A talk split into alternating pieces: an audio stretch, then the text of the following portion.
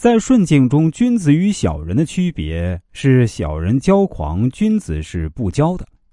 只有不骄傲，才无危险。成功了，有资本了，就搭建住宅，贪图享乐，自以为了不起，不愿见同事、下级和百姓，这是凶险的。《庄子》一书给我们举过一例啊，孔子的祖上郑考父，从小官当到大官，越大越谦虚。而一些小人啊，一命而屡拒，再命而于车上舞，三命而名诸父。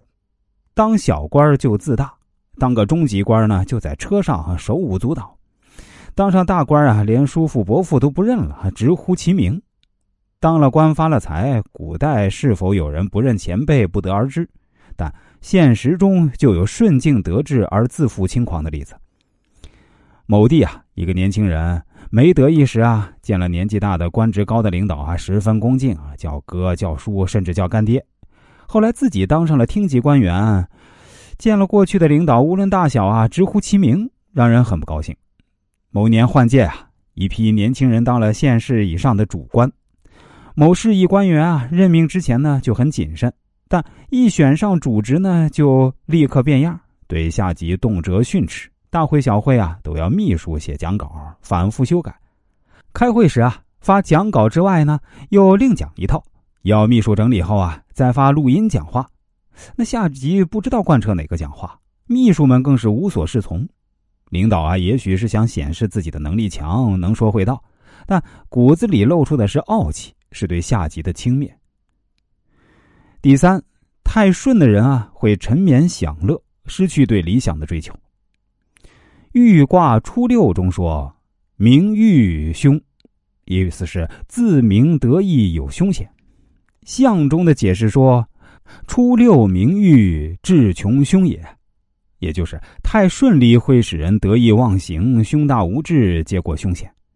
上六中说：“名誉有成誉，无咎。”易经中还说：“名誉在上，何可长也？”意思是沉湎于安乐的恶习能及时改变，不会有灾祸。而孔子做《易经》时啊，认为沉湎安乐占据了上位，这种快乐没法长久。当人沉湎于安乐时，往往是难以自拔的。古人说：“生于忧患，死于安乐。”无数朱门出恶殍，这种例子不少见。唐玄宗开创开元盛世，可他后来啊，差点亡国，因为他失去了进取心。整天享乐去了。前不久电视台也推出过一个典型啊，一个年轻人想赚钱想发财，他心想事成，干什么都赚钱，钱多了觉得没味儿，就去赌博去吸毒，结果可想而知啊。太顺的人容易丧失为人善性，滋长邪恶，无视国家制度，成为历史和社会罪人。易经中说，君子在顺境时要恶恶扬善，顺天修命。要非礼弗履，要思患而预防之。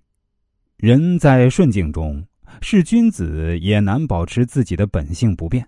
何况，并非只有君子才能有顺境，更多的情况是常人或小人在顺境中。